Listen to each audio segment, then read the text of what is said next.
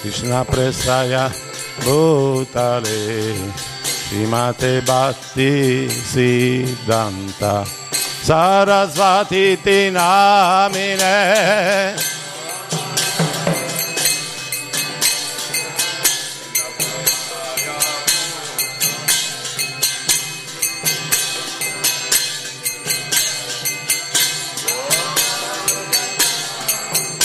Jaya Shri Krishna Chaitanya Prabhu Nityananda Shri Advaita Gadada Shiva Sadi Gora Bhatta Vrinda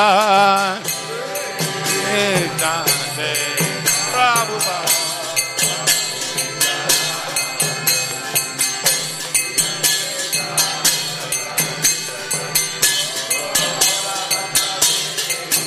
Jaya Shri Krishna Chaitanya Prabhu Nityananda Shri Advaita Gadada Shiva Sadi Gora Bhatta Vrinda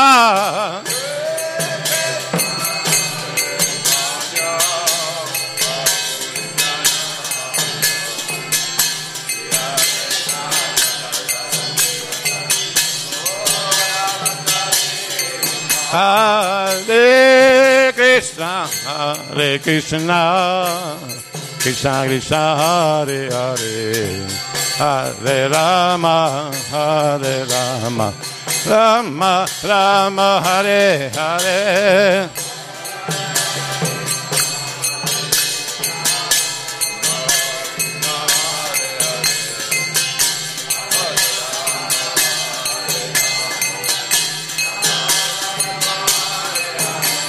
Hare Krishna, Hare Krishna, Krishna Krishna, Hare Hare, Hare Rama, Hare Rama, Rama Rama, Hare Hare.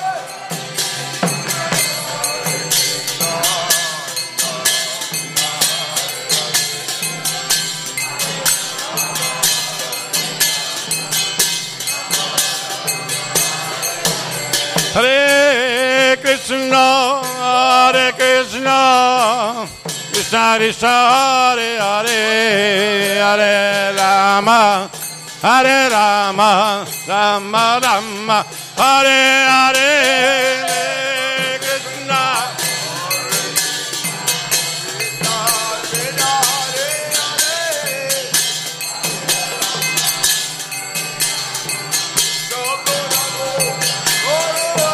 Hare Krishna, Hare Krishna, Krishna Krishna, Hare Hare, Hare Rama, Hare Rama, Rama Rama, Hare Hare.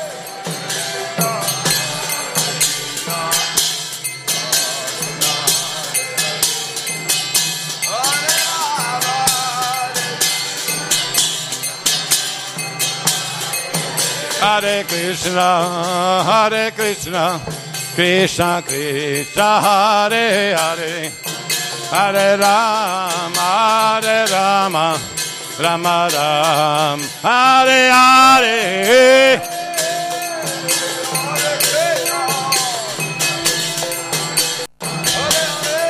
Hare Rama, Hare Rama, Rama Rama, Hare Hare,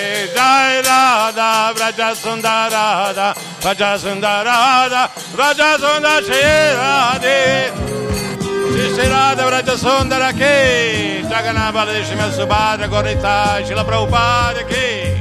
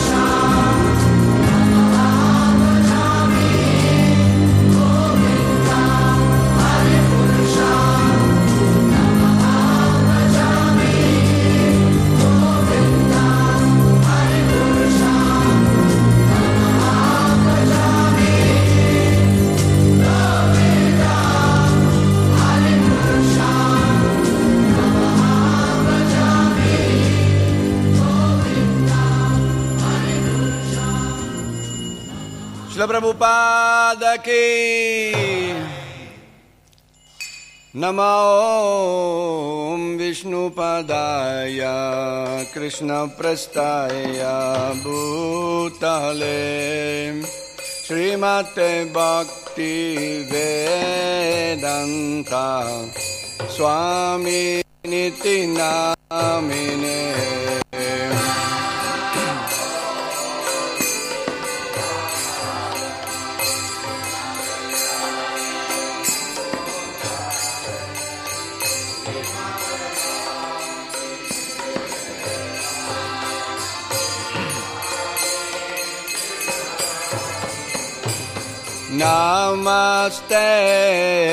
Saraswati देव गौरवाणी प्रचारिणे।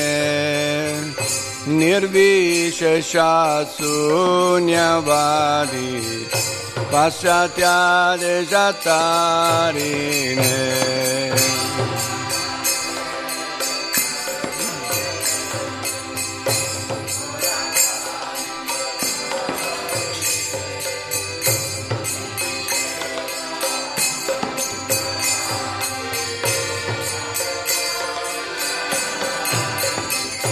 Namo Vishnupadaya Krishna Prastaya Bhutale Srimate Bhakti Siddhanta Saraswati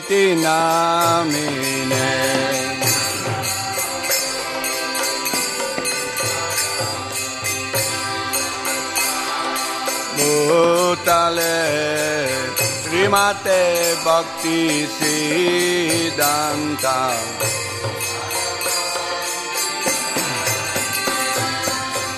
Radhe Radhe Govinda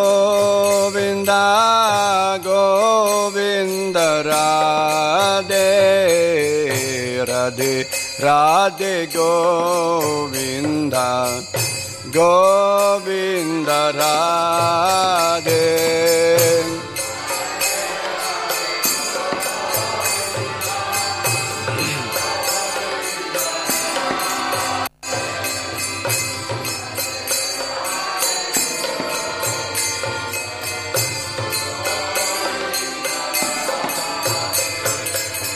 Radhe Radhe Govinda Govinda Radhe. Radhe Radhe Govinda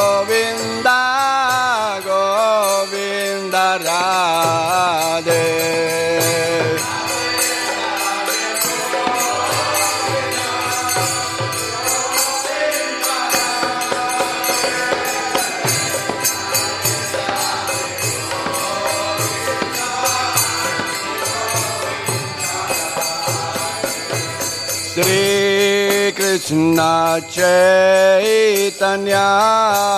प्रभु नित्यनन्द श्रिया गदाधर श्रीवसधि गौरा भक्तवृन्दा।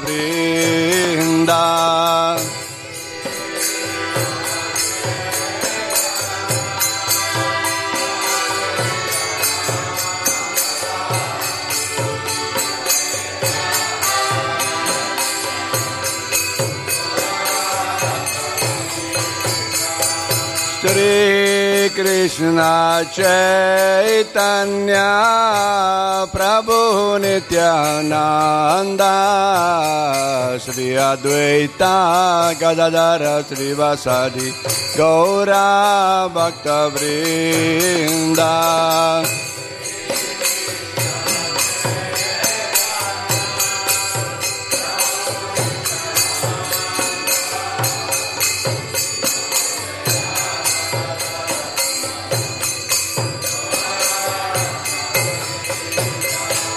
Shri Krishna Chaitanya Prabhu Nityananda Shri Advaita Gadadar Shri Vasadi Gaura Bhakta Vrinda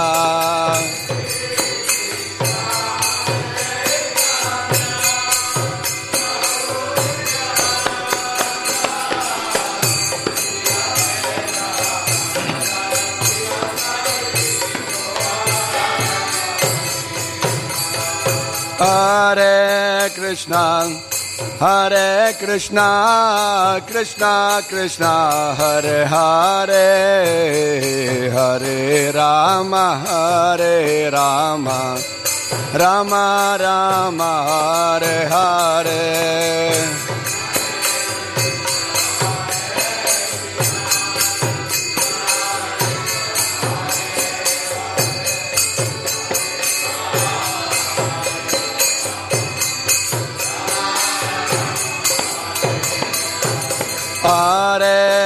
Krishna हरे कृष्ण कृष्ण कृष्ण हरे हरे हरे राम हरे राम राम राम हरे हरे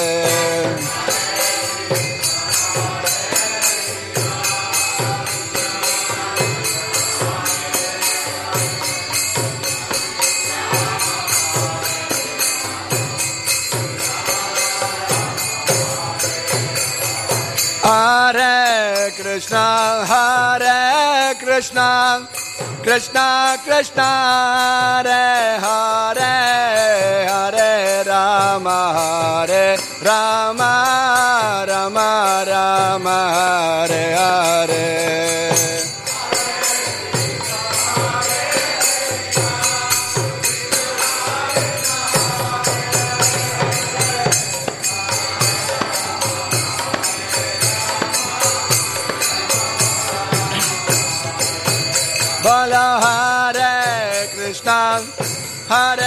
कृष्ण कृष्ण कृष्ण हरे हरे हरे राम हा राम राम राम हरे Hare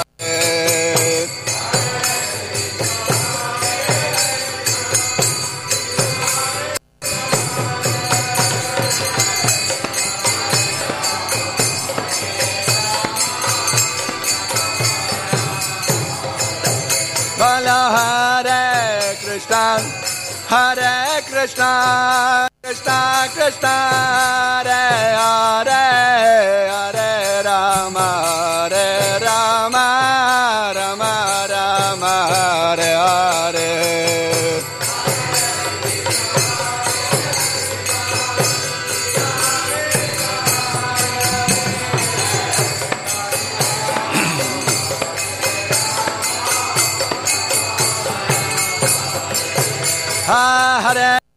Hare Krishna, Krishna Krishna, Hare Hare, Hare Ram, Hare Ram, Ram Ram, Hare Hare.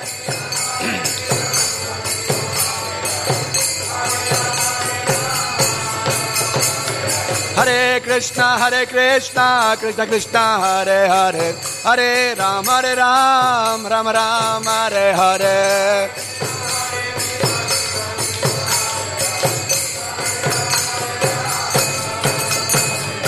Hare Krishna, Hare Krishna, Krishna Krishna, Hare Hare, Hare Ram, Hare Ram, Ram Ram, Hare Hare.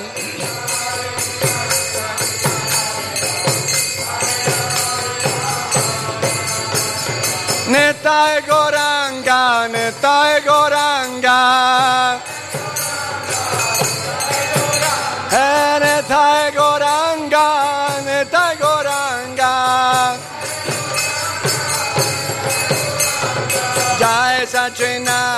Sachinandana Gaurare. Bolo Jai Sachinandana Gaurare. Hare Krishna, Hare Krishna, Krishna Krishna, Hare Hare, Hare Ram, Hare Ram, Ram Ram, Hare Hare.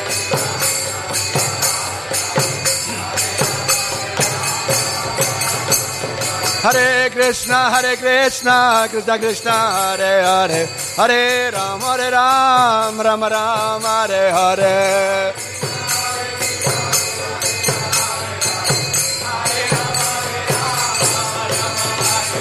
Hare Krishna, Hare Krishna, Krishna Krishna, Hare Hare, Hare Ram, Hare Ram, Ram Ram, Hare Hare.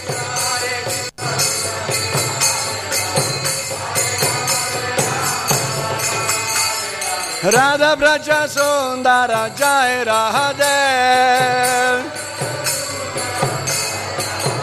Bolo Radha Braja Sundara Jai Radhe. Govinda Jai Jai Gopala Jai Jai. Govinda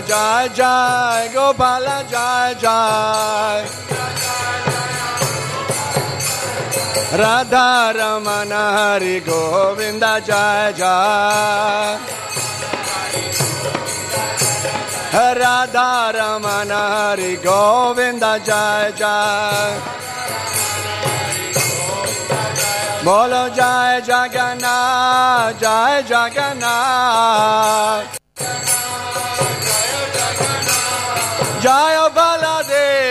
Jai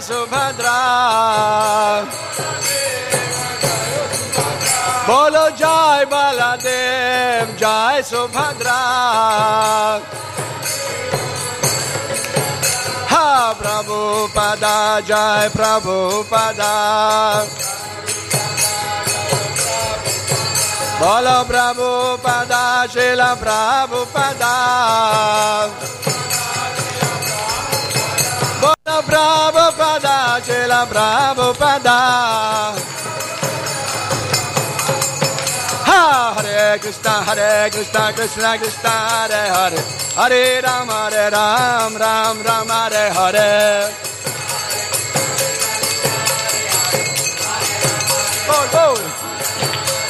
Hare Krishna, Hare Krishna, Krishna Krishna, Hare Hare, Hare Ram, Hare Ram, Ram Ram, Hare Hare.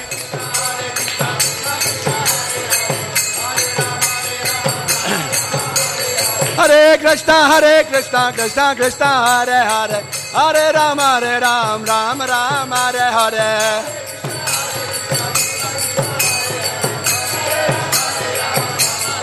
Hare Krishna, Hare Krishna, Krishna Krishna, Hare Hare, Hare Rama, Hare Rama, Rama Rama, Hare Hare.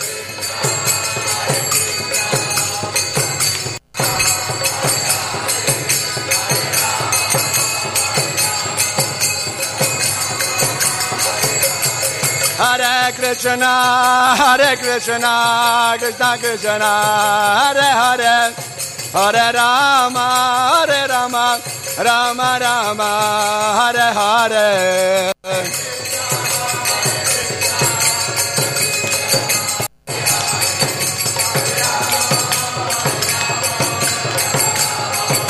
Hare Krishna, Hare Krishna, Krishna Krishna, Hare Hare, Hare Rama, Hare Rama, Rama Rama,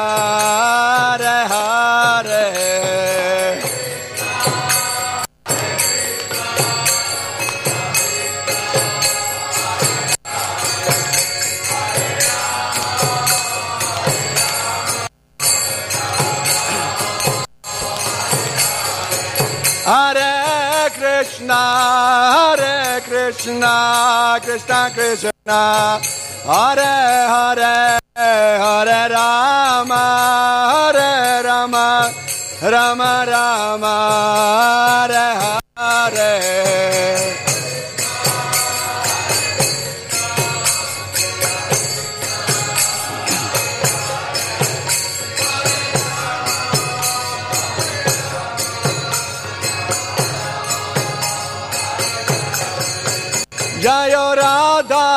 Radha Damodara Radha Damodara Sri Radhe.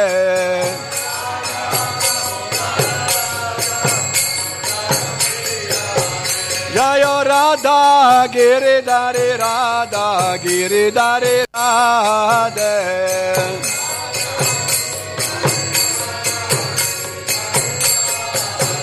Jaya Giri Govardhan, Giri Govardhan, Giri Govardhan, Jaya Giri Govardhan.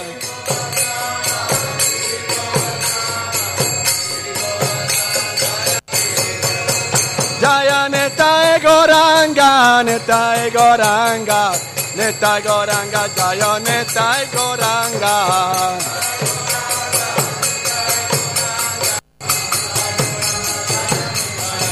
Hare Krishna, Hare Krishna, Krishna Krishna, Hare Hare, Hare Rama, Hare Rama, Rama Rama, Hare Hare.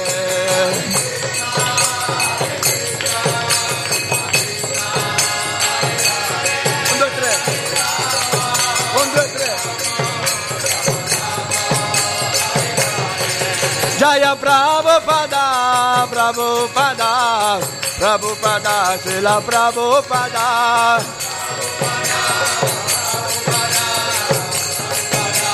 Jaya Jaya Prabhupada, Prabhupada, Prabhupada, Jaya Prabhupada.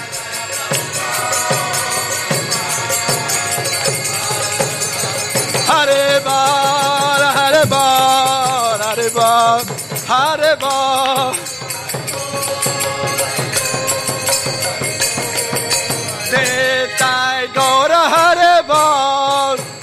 Hare Bol, Hare Bol, Gaura Hare Bol.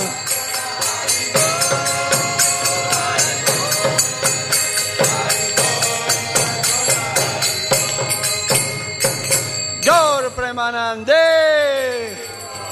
Srila Prabhupada ke Srila Prabhupada ke Sri Sri Srila Prabhupada Festival Mahotsava ke Sri Sri Gornitai ke. Sri Panchatattva ki Jagannath Baladev Subhadraji Maharani ki. Sri Sri Radha Braja Sundara ki. Villa Vrindavan Dham ki. Gaura Premanande, tutte le glorie dei voti riuniti, tutte le glorie dei voti riuniti, tutte le glorie dei voti riuniti, tutte le glorie, tutte le glorie, Sri Sri Guru e Sri Gauranga, gloria Srila Prabhupada.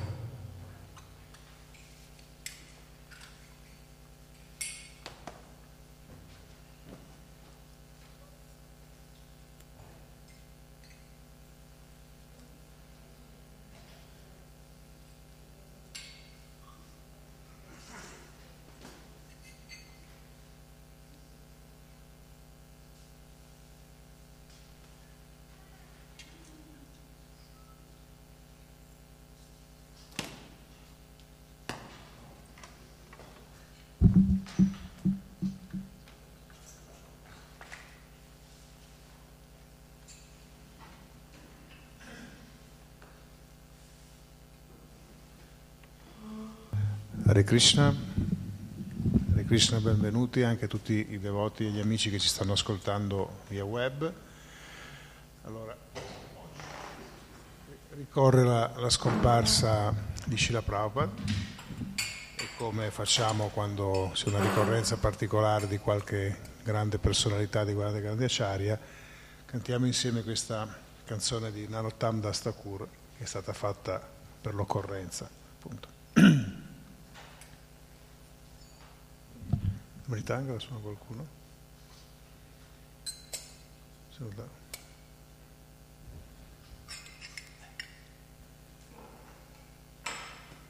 Sara, suona Britanga?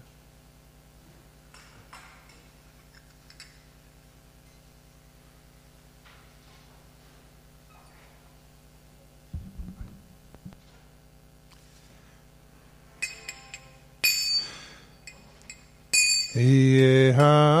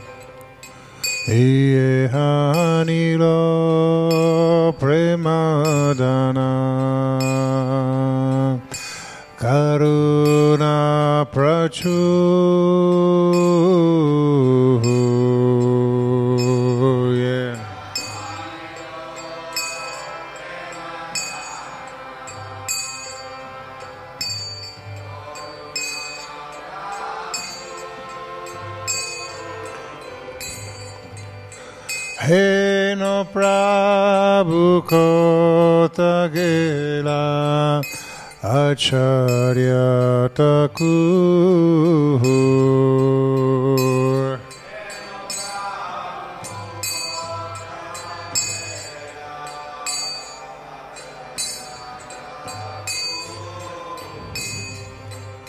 Heno Prabhu Kota Gela Acharya Thakur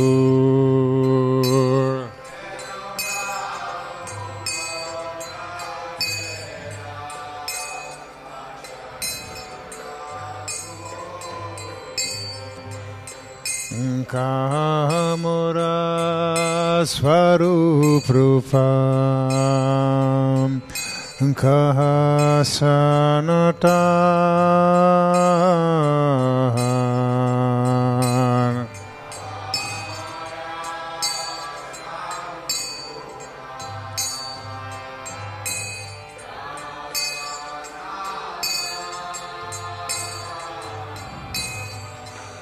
Linka Kamura Swarup Rupam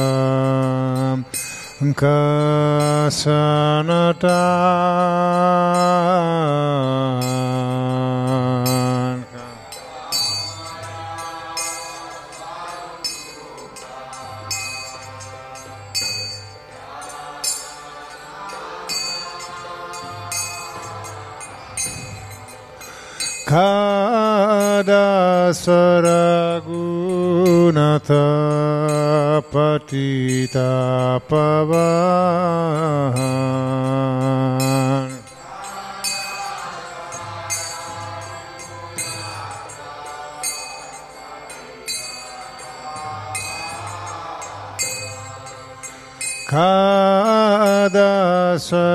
खादसरागुणता पतितापवान्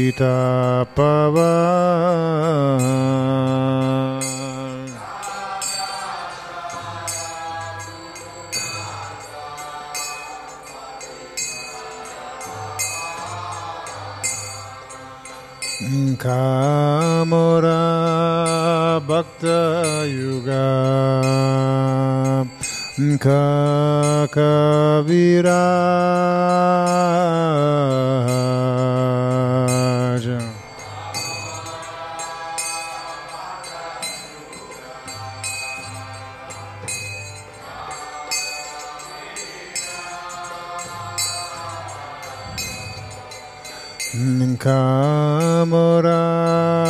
Amurabhata Yuga Kakavira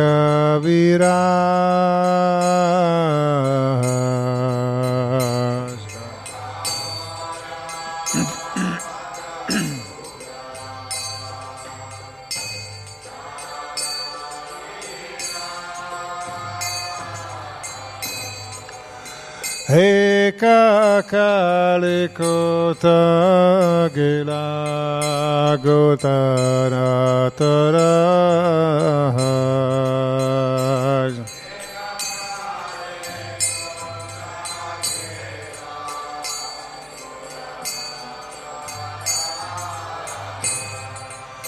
Eka kalikota gila रघुरनाथ राज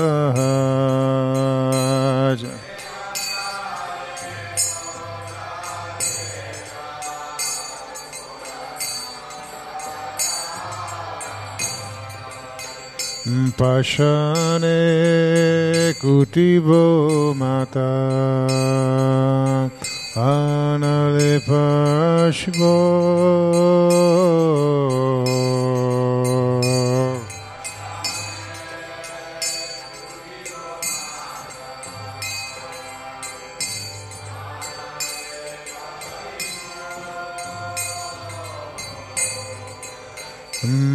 দর্শনে কুটিব মাতা আনলে পশিব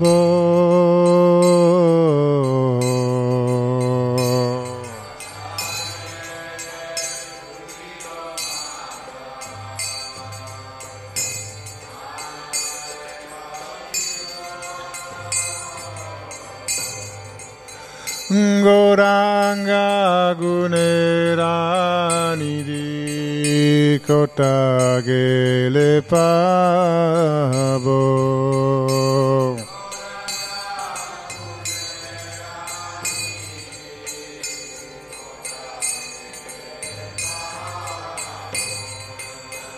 Goranga Guneranidhi Kotagele Pavo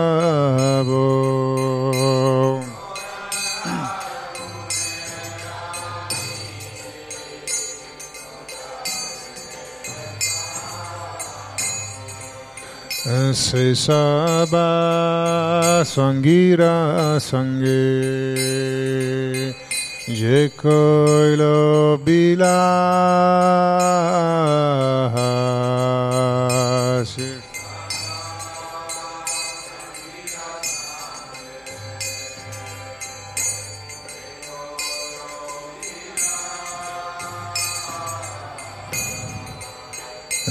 Se saba sangira sange je bilas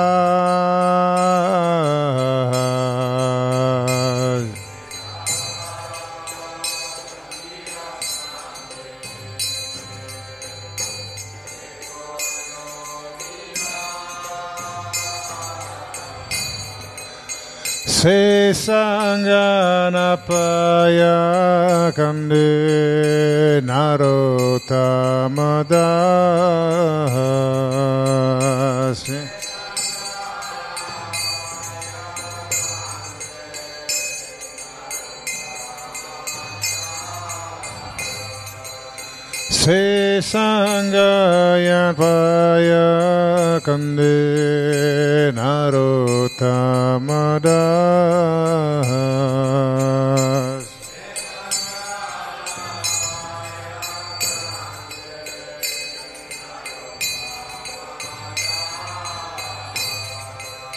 Hare Krishna, Hare Krishna, Krishna Krishna, Hare Hare, Hare Rama,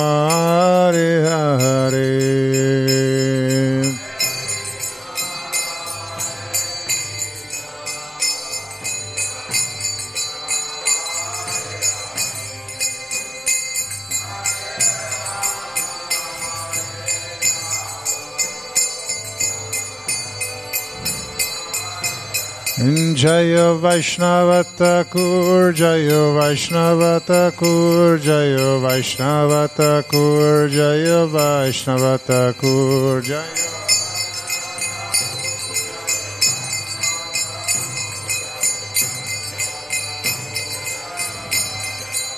Prabhupada, Prabhupada, Prabhupada, Jai Prabhupada.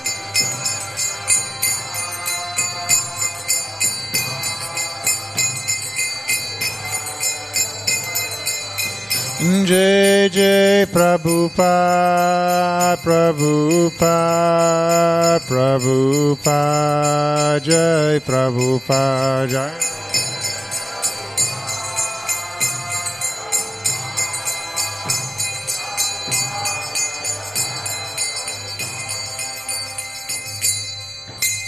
Jai Shri Prabhupada ki.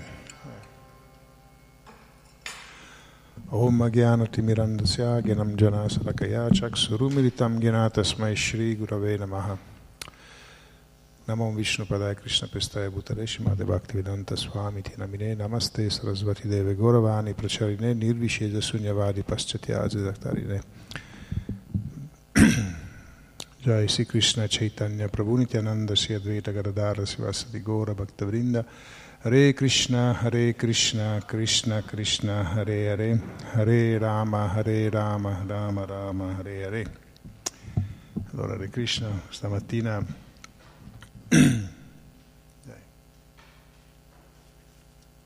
Atmavidya Prabhu diceva che Shila Prabhupada è sempre presente, non se n'è andato, però in questa giornata abbiamo tutti un po' di, un po di malinconia nel cuore, no? sentire, ricordare insomma, la scomparsa di, di, questo grande maestro che è colui la, che ha mosso tutto, che ha messo in moto tutto il movimento, la ragione per cui noi siamo qua.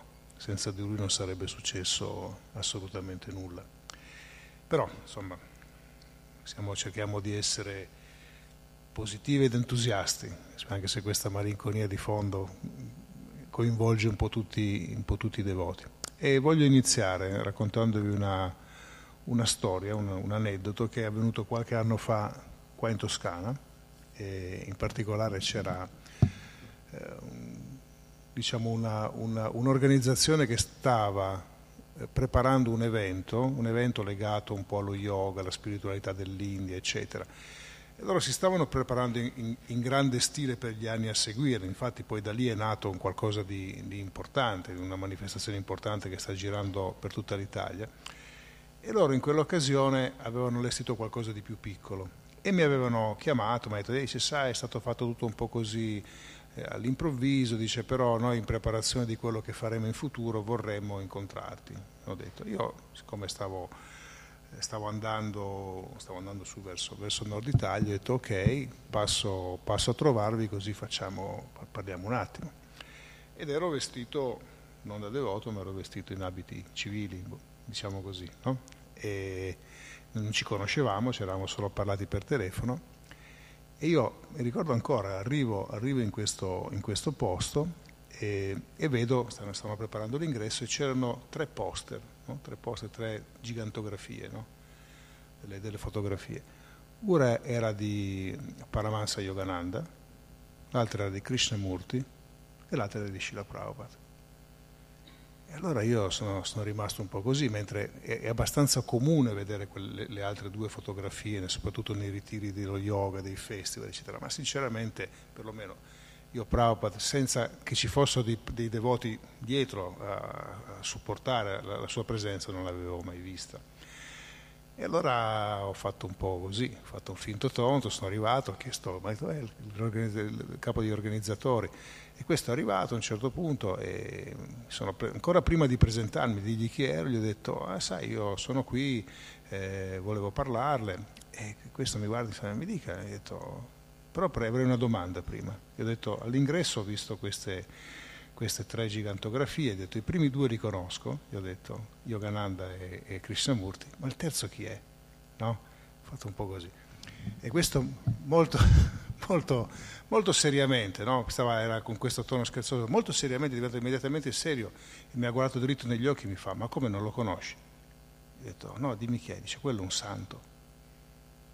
E io ho detto sì, lo conosco, lo conosco, devo, devo, ammettere che lo conosco bene, no? E mi ha, mi ha, veramente stupito positivamente. E poi mi sono presentato, mi ha detto, ah ma dai, no, pensavo che non lo conoscessi. Dice, ma sai, Prabhupada in realtà è quello che ha, che ha cambiato la storia. E lui ha iniziato a glorificare Prabhupada, che non era un devoto, questa persona qua, era semplicemente una, una persona che è arrivato in contatto con, con Prabhupada, con i libri di Prabhupada, con la coscienza di Krishna, ha continuato il suo percorso ma è stato profondamente toccato dalla figura di Prabhupada e ha voluto che Prabhupada fosse presente. Mi ha detto non si può inaugurare un festival legato alle spiritualità dell'Oriente se non c'è Shila Prabhupada. E io ovviamente, come tutti i devoti, ne ero molto orgoglioso di quello, di quello che, che, lui ha detto. No? E poi insomma si è stabilito un rapporto che sta continuando negli anni, ancora adesso i devoti stiamo interagendo in maniera... sono cambiate le loro dinamiche, il management, ma diciamo La loro fortuna, potremmo dire, è partita anche dal fatto di aver riconosciuto Prabhupada per quello, per quello che è, per introdurre qualcosa come Prabhupada sia vivo, no? vivo e vegeto ancora nella, nella, vita delle persone, non solo dei, dei devoti. Allora, oggi ricorre appunto il giorno della, della, sua scomparsa, poi arriverà Pandu che adesso sta cucinando per Prabhupada e poi tutti i devoti che vogliono, devoti, devote che vogliono dire qualcosa, se vogliono raccontare qualche, qualche storia, qualche, qualcosa che li ha particolarmente colpiti su Shila Prabhupada, questo è il momento giusto in cui si possa ricordare e glorificare una, una, una persona così importante come, come Prabhupada è stato ed è nella nostra, nella nostra vita. Allora, brevemente io ricordo la storia che tutti voi penso conosciate, no? questo Prabhupada, quella che accennavo anche ieri durante, durante la festa della domenica. Lui che da giovanissimo, cresciuto, nato e cresciuto in una, in una famiglia Vaishnava, se andate a Calcutta potete vederlo, adesso i, i devoti di Calcutta stanno ehm, riscoprendo e valorizzando tutti i luoghi dove Prabhupada è, è cresciuto. E c'è questo luogo dove potete ancora vedere questo, questo piccolo negozio dove il padre di, di, di Prabhupada aveva questa sua piccola attività, mi sembra che vendesse del tessile. Potete ancora andare nel quartiere dove, dove Prabhupada è cresciuto, c'è ancora questa, questa casa, questo luogo dove, dove, dove Prabhupada è cresciuto, che poi è diventato una sorta di eh, zona secondaria per, i, diciamo, per, le persone meno facoltose, diciamo così, no?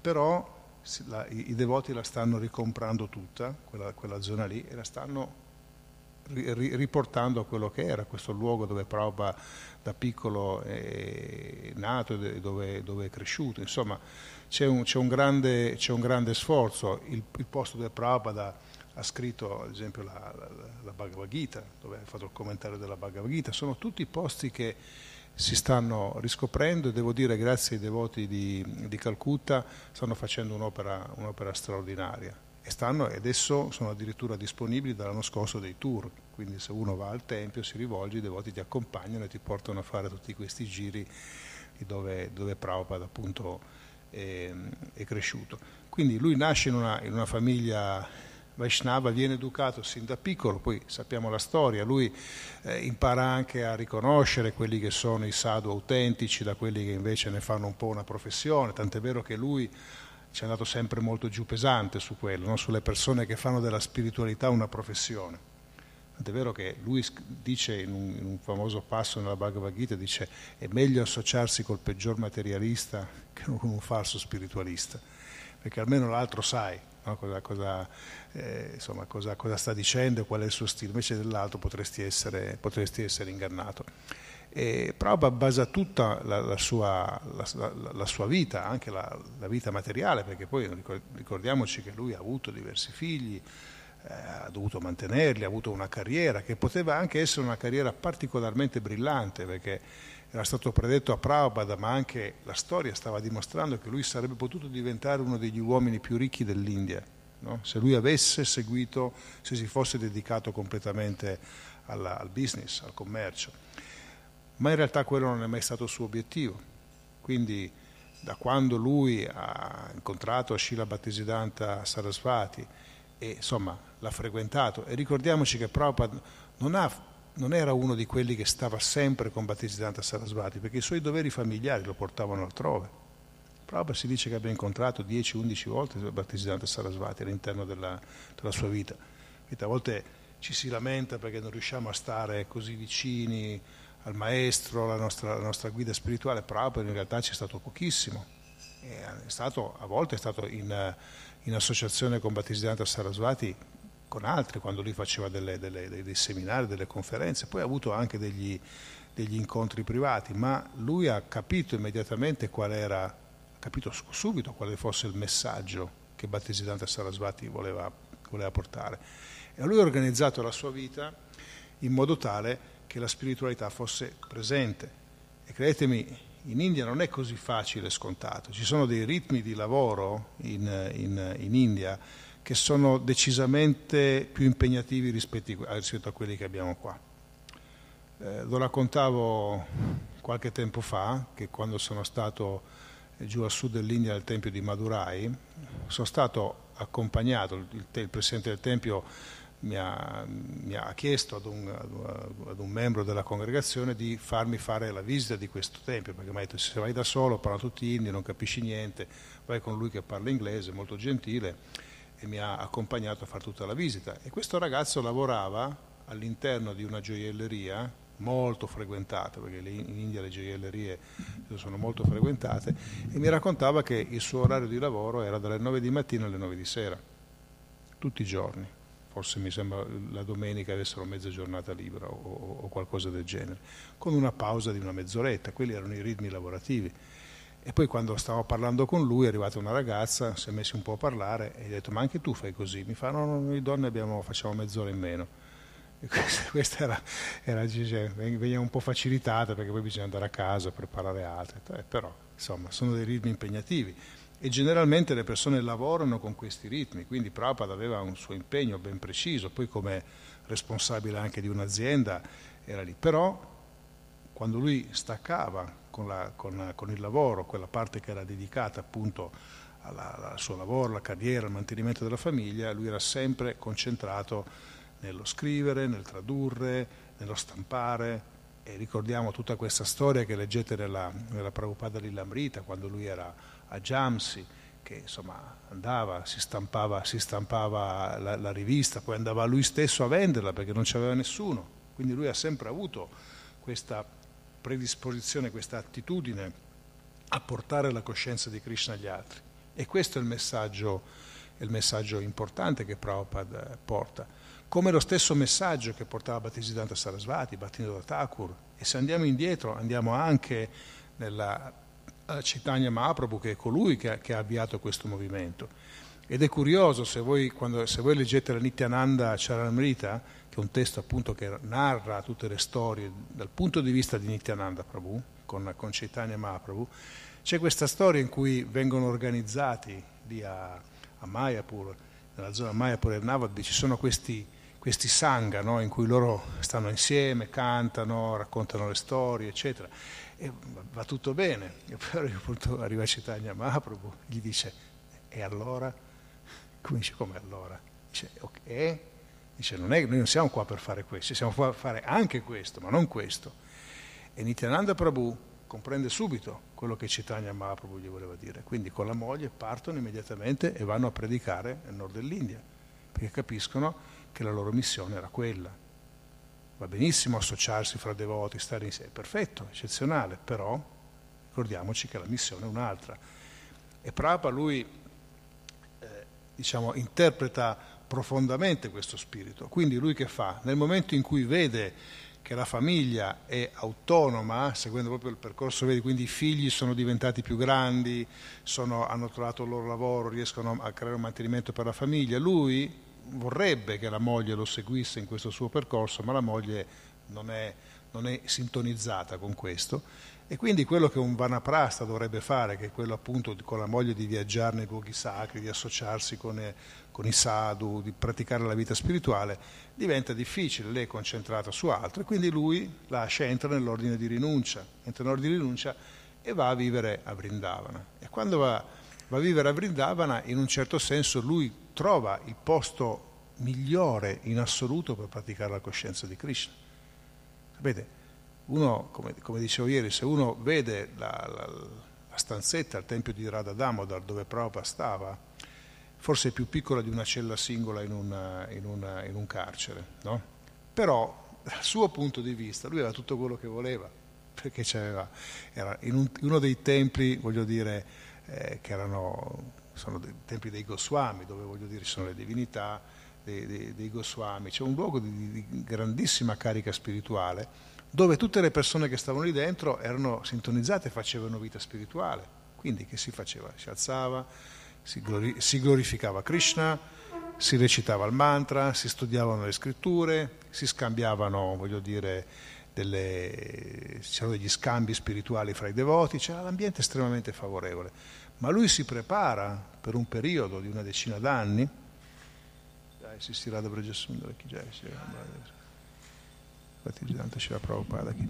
prepara per una decina di anni. Guardate, stessa cosa che aveva fatto Battesiddhanta Sarasvati.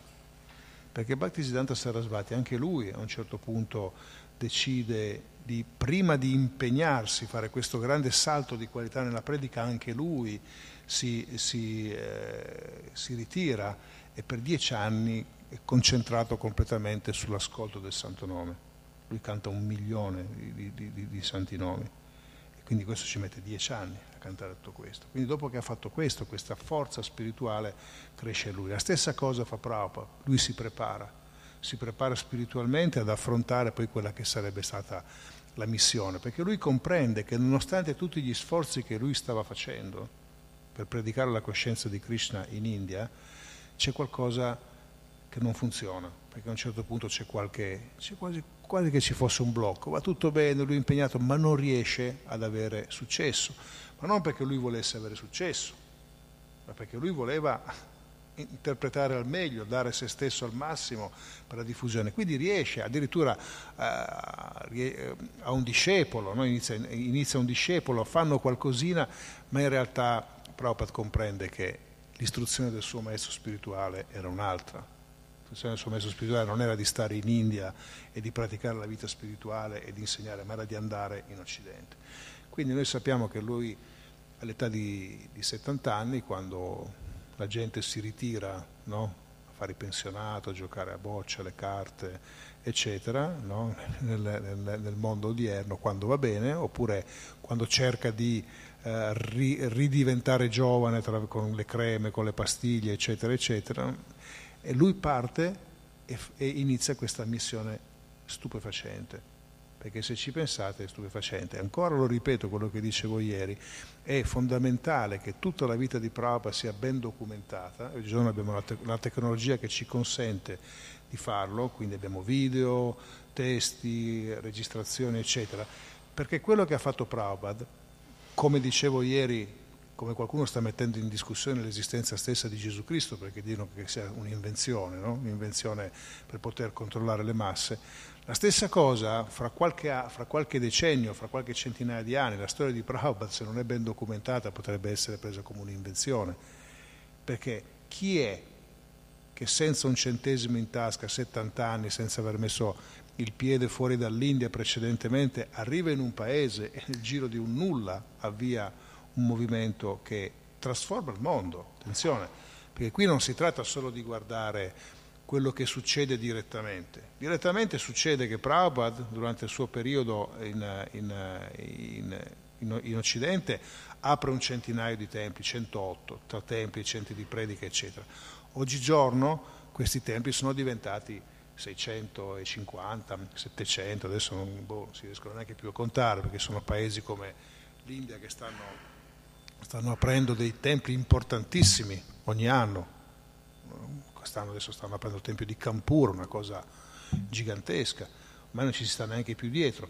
E tutto origina da quello, quindi da un punto di vista diretto si riesce anche a misurare quello che sta facendo. Poi ci sono dei posti nel mondo dove c'è più successo, altri dove c'è meno successo, ma in realtà voglio dire la situazione è ben più stabile e continua a crescere rispetto a prima.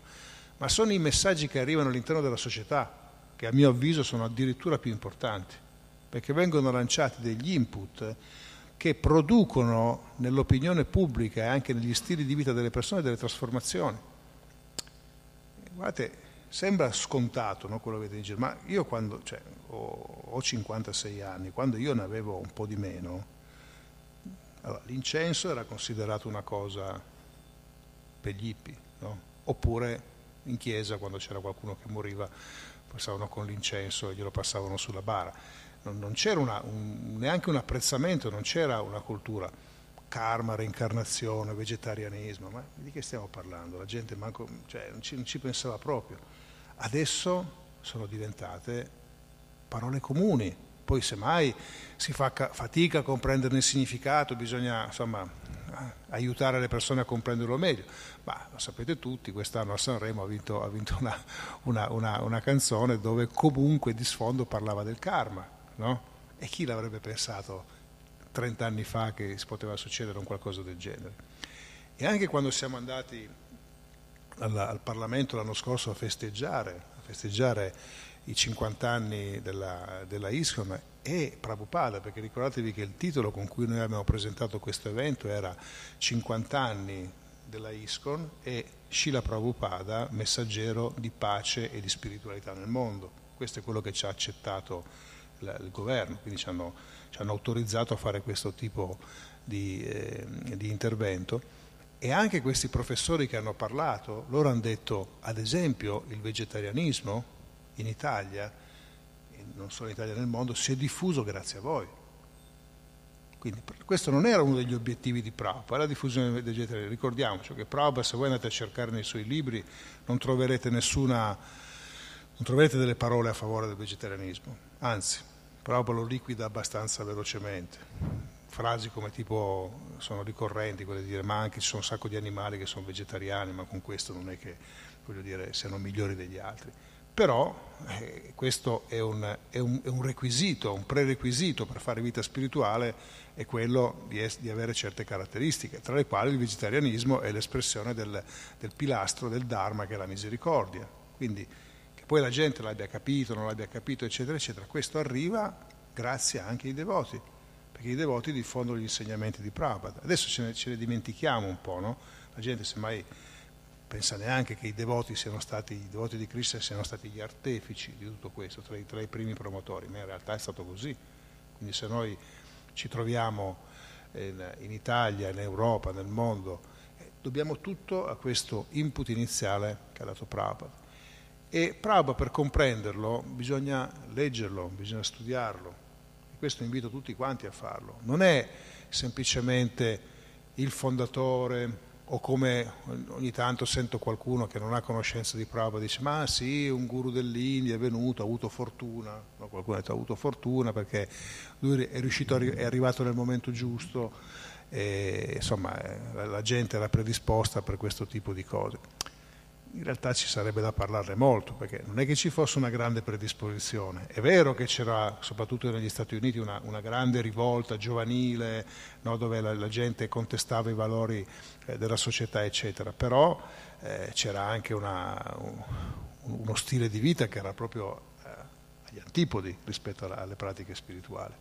Cioè, qui parliamo di un sadhu che è nato e cresciuto in una famiglia di spiritualisti, ha studiato, si è preparato, è andato a fondo nelle scritture, non ha mai toccato un alcolico, non ha mai toccato niente e aveva a che fare con della gente che invece erano dei drogati, erano degli alcolizzati, eh, eccetera. E lui è riuscito a trasformare il loro cuore. Quindi l'ambiente non era particolarmente favorevole da un certo punto di vista, erano persone che cercavano un'alternativa. E qui vediamo i diversi aspetti di Prabhupada.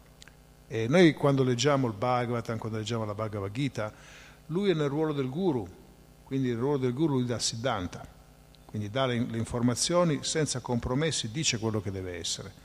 E quindi questo prende un, un valore assoluto dalla direzione. Guru significa anche pesante, colui che taglia gli attaccamenti, quindi lui deve dire queste cose.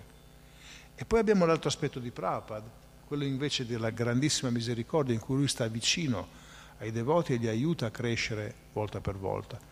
E se voi leggete questo libro che forse è diventato quasi introvabile, la Prabhupada Sikshamrita, che sono la raccolta di lettere che Prabhupada scambiava con, con i suoi discepoli, però da una parte può essere, semmai non, non, è più, non è più stato stampato, però oggigiorno grazie a internet abbiamo una grandissima facilità per poter andare a recuperare queste informazioni. E come dicevo ad esempio c'è questo strumento che i discepoli di Prabhupada hanno messo insieme che si chiama Vanipedia, Vanipedia, no? E tra, da questo strumento voi facilmente potete digitare qualsiasi cosa e vi viene fuori tutto quello che Prabhupada ha detto o ha scritto o ha detto riguardo di una determinata situazione.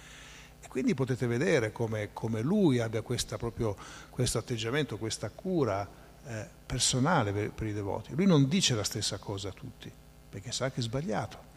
Ad esempio, una cosa che, che sto studiando adesso, lui dice chiaramente lo ribadisce più volte, che la formazione dei devoti deve essere diversa in accordo all'area geografica dove sono.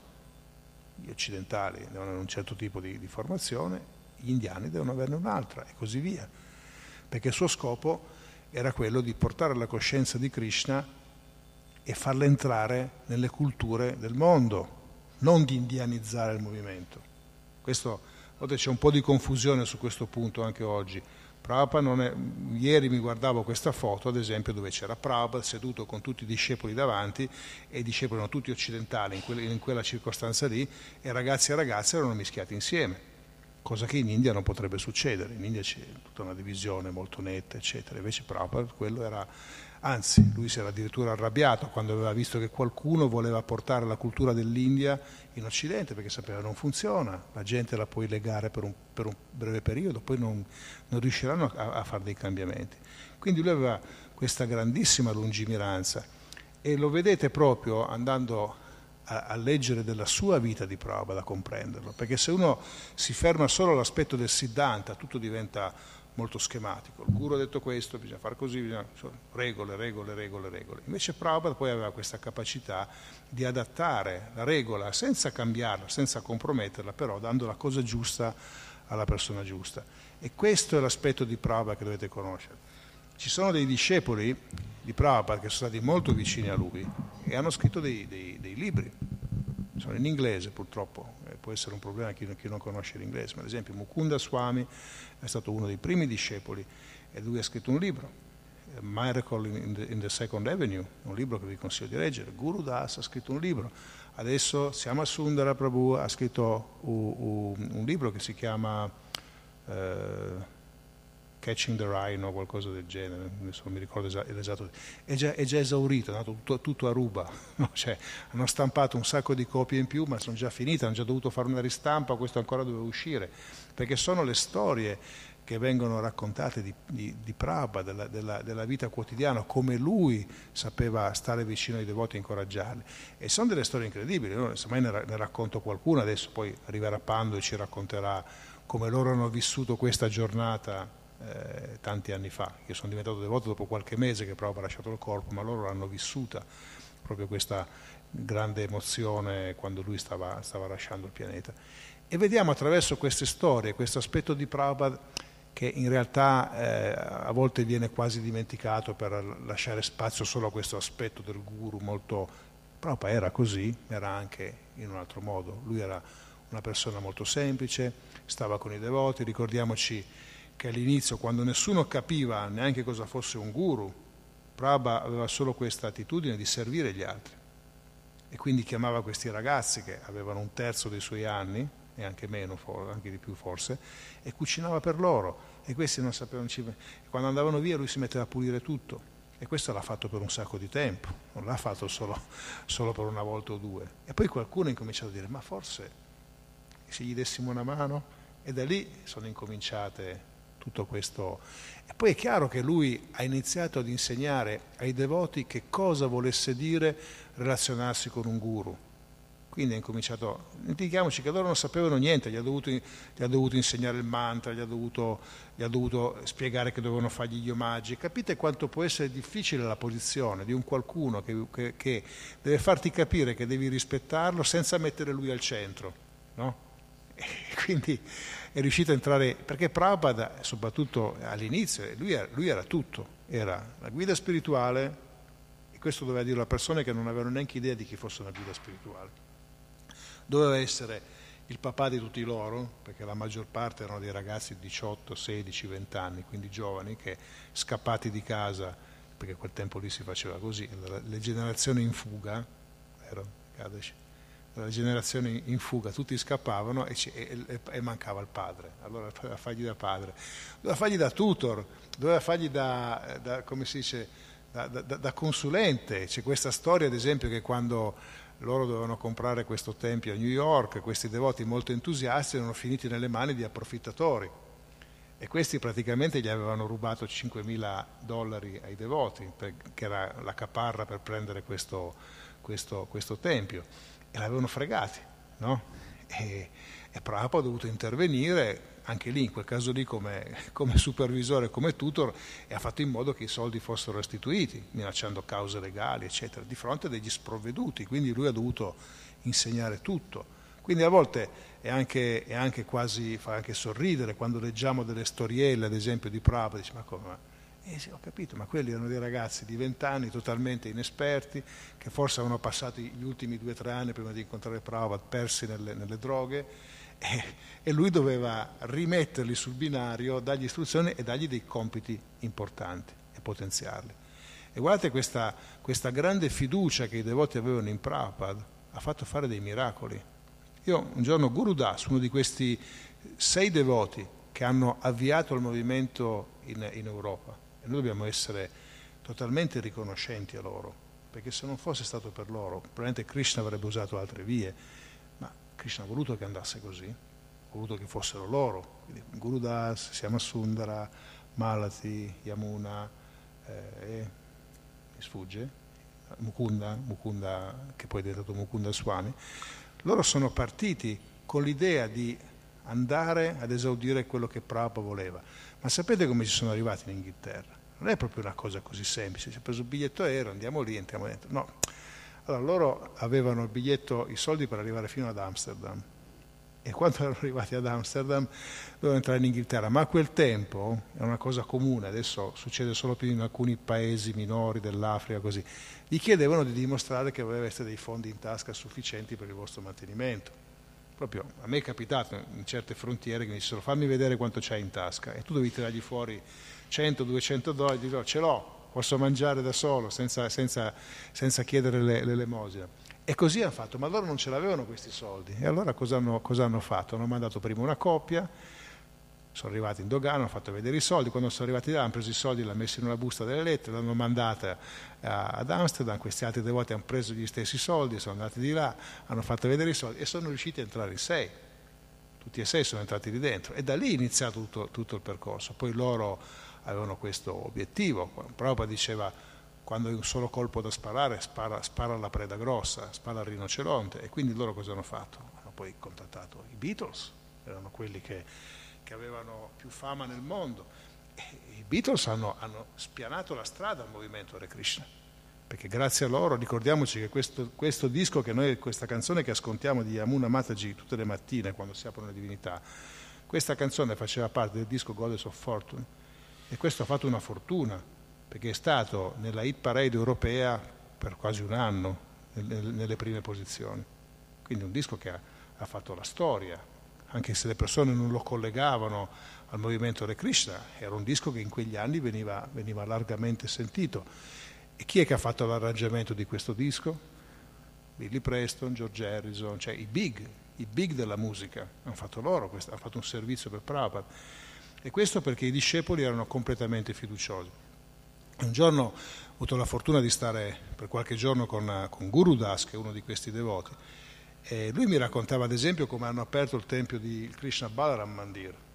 E loro ha detto che erano, stavano andando, non so se da Mumbai, comunque passano a un certo punto da Mathura col treno con Prabhupada e, e Prabhupada gli dice a lui, e adesso devi andare ad aprire il tempio Vrindavana. E lui mi ha detto, ma io non mi ha detto niente, non detto niente Prabhupada. Eh, io non sapevo nulla, ero, ero devoto anch'io da, da, da, poco tempo. Detto, ma come Prabhupada devo uscire? E sì, guarda che devi, perché adesso devi scendere, perché è arrivata la stazione. Ma io, cosa devo fare? E gli ha dato un, un indirizzo, vai da, vai da questo mio amico, insomma lui ti aiuta. Così è partita l'esperienza del tempio del Krishna Balaram Mandira. Adesso uno va lì, tempio di marmo, dove, dove arrivano miglia, milioni, migliaia, milioni di persone a, a, a, visitare, una processione continua, è nato così, perché dei devoti sono stati potenziati e così via. Legge tutte queste storie di cui Prabhupada potenziava i devoti e allo stesso tempo aveva questa grandissima capacità di essere eh, personale e anche molto semplice nelle cose. Eh, c'è anche questo libro che ha scritto Shuta Kirti Prabhu, che, è, un, che un suo, un suo, è stato segretario per un periodo, si chiama What's Difficulty, no? questo libro, qual è la difficoltà? E lui racconta tutti questi aneddoti di Prabhupada, dove lo fa diventare, lo fa essere per quello che era. E lo stesso Shuta Kirti, sapete come è diventato il segretario di Prabhupada? Questa è un'altra storia eh, curiosa perché era stato organizzato in, in, America, sì, era in America credo, un grande festival no? con Prabhupada, quindi Prabhupada doveva stare lì in questo posto tre giorni, non, non ricordo il nome del tempio, e, e, lui dava lezioni, seminari, però ovviamente siccome c'erano devoti da tutta America, bisogna dargli anche prasada a questi devoti qua. E c'erano delle, dei devoti, tra i quali Shutakirti, che lui diceva, io per tre giorni non ho visto null'altro che la cucina. Dice, io avevo una brandina fuori dalla cucina, non andavo neanche su in camera a dormire, una brandina, ci buttavamo lì un paio d'ore, due o tre ore, poi ci risvegliavamo e continuavamo a cucinare. Questo è quello che facevamo. E la storia racconta che ci fossero sempre queste persone che erano e sono sempre quelli che sono in prima fila, che si mettono davanti a tutti, che quando esce il guru sono sempre lì davanti, eccetera, eccetera. E questo avveniva anche allora, quindi c'erano sempre un po' i soliti, un po' tra quelli che stavano intorno a Prabhupada, gli altri che invece erano sempre, erano sempre, spingono gli altri indietro, io sono davanti, perché, anche perché c'è desiderio di vedere il guru, non sto dicendo che sia, che sia solo negativa questa cosa qua. E Prabhupada era sempre sorridente con tutti, eccetera, eccetera, eccetera. Però si sapeva che lui avrebbe dovuto nominare in quei giorni lì un nuovo segretario perché il precedente sarebbe stato impegnato in altro. Allora erano tutti lì che insomma, cercavano anche di ottenere questo, questa posizione perché poi stavi associato con Prabhupada, avevi ma- maggiori possibilità di stare con lui. E Prabhupada per tutta risposta dice, ma chi è che ha cucinato in questi giorni? E loro hanno detto, ma ha cucinato, eh, era un po' così la storia, no? Dice, dice portatemi, portatemi, giù. Lui è andato giù nelle cucine e ha visto Shutakirti, ha detto, io l'ho visto arrivare, ha detto, tutto mi aspettavo nella mia vita, che meno che Prabhupada venisse, venisse davanti a me. E Prabhupada gli ha proprio chiesto, gli ha detto, dice, chi è che ha cucinato voi? Chi è che ha, è stato la maggior parte del tempo qua dentro a cucinare per i devoti? E è stato lui, è stato Shuta Kirti. Ha detto ok, come with me. Gli ha detto dice adesso diventi tu il mio segretario. Perché lui aveva interpretato, Prabhupada aveva capito, lui ha interpretato al meglio quello che Prabhupada voleva.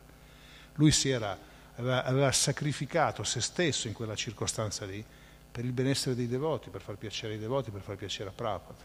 E Prabhupada queste cose le vedeva, non è che non le vedesse. Quindi aveva questo atteggiamento aperto, ma sapeva bene chi in realtà stava interpretando al meglio questo ruolo. E Shutakirti è stato arruolato così come, come, segretario. E poi ci sono tutte queste storie, se leggete questo libro, dove si racconta il Prabhupada, quello che, che nella quotidianità sta insieme, racconta ad esempio mi viene in mente questa storia dove, dove lui lo sta massaggiando e a un certo punto entra un gattino, no?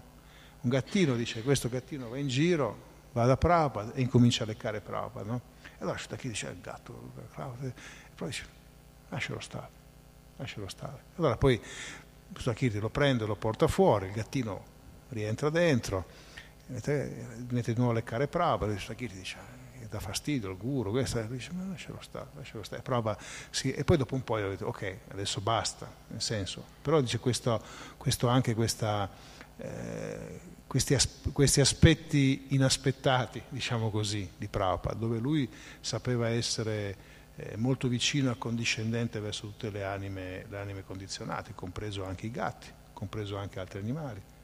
C'era questo tipo, questo tipo di, di, rapporto e ce ne sono decine di, di, di episodi del genere.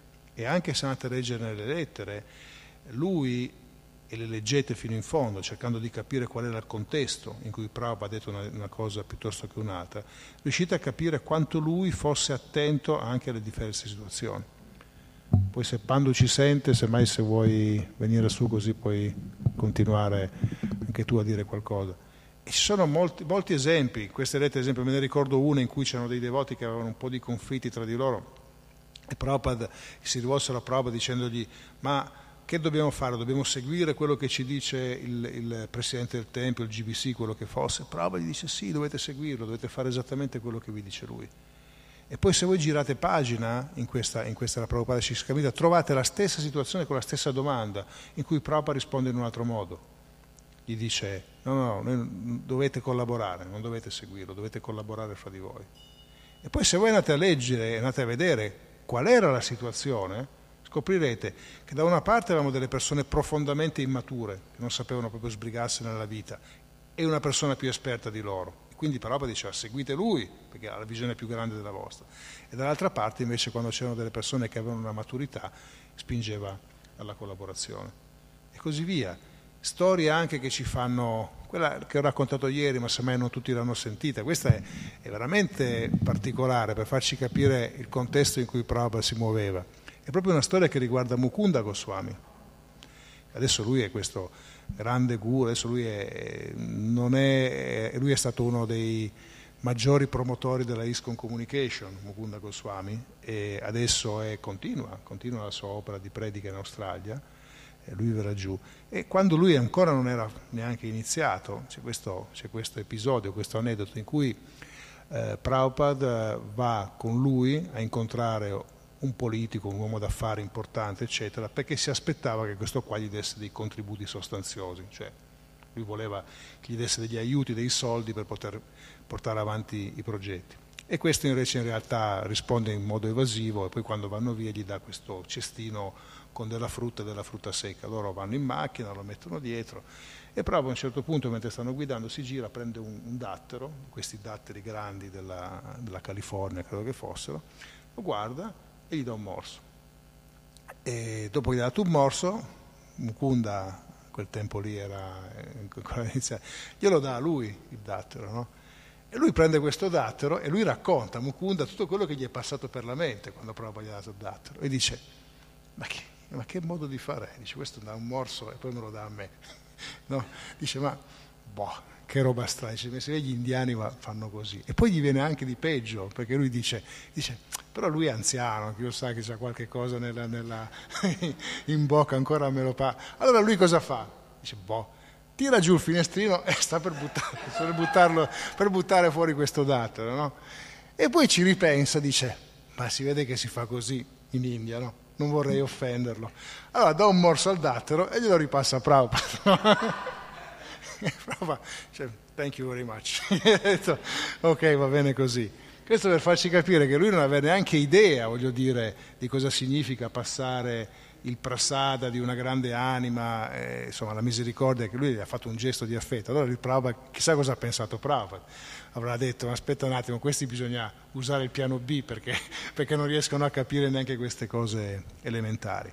Oppure ancora questa storia famosa che, che racco- io è scritta anche nella, nella Linea Unita, ma ho avuto la fortuna di sentirla raccontare direttamente da, da Siamasundara, dal protagonista, quando stavano scolpendo la divinità di Jagannath. Lui era stato, gli è stato chiesto, se non sbaglio era al Tempio di Los Angeles, gli è stato chiesto di, di, di scolpire la divinità di Jagannath e lui a quel tempo lì, pensate come si muoveva il movimento, lui fumava ancora. Cioè, quindi lui si è messo a scolpire la divinità di Jagannath con le sigarette. Allora lui cosa ha fatto? Ha preso questo, questo blocco, stava scolpendo Jagan e il pacchetto di sigarette dove l'ha appoggiato? Sulla testa di Jagan no? e si è messo lì a scolpire con la sigaretta, vai così. E Prabhupada a un certo punto è, entrato e io, ognuno può, può, immaginare come reagirebbe lui di fronte a una cosa del genere, no?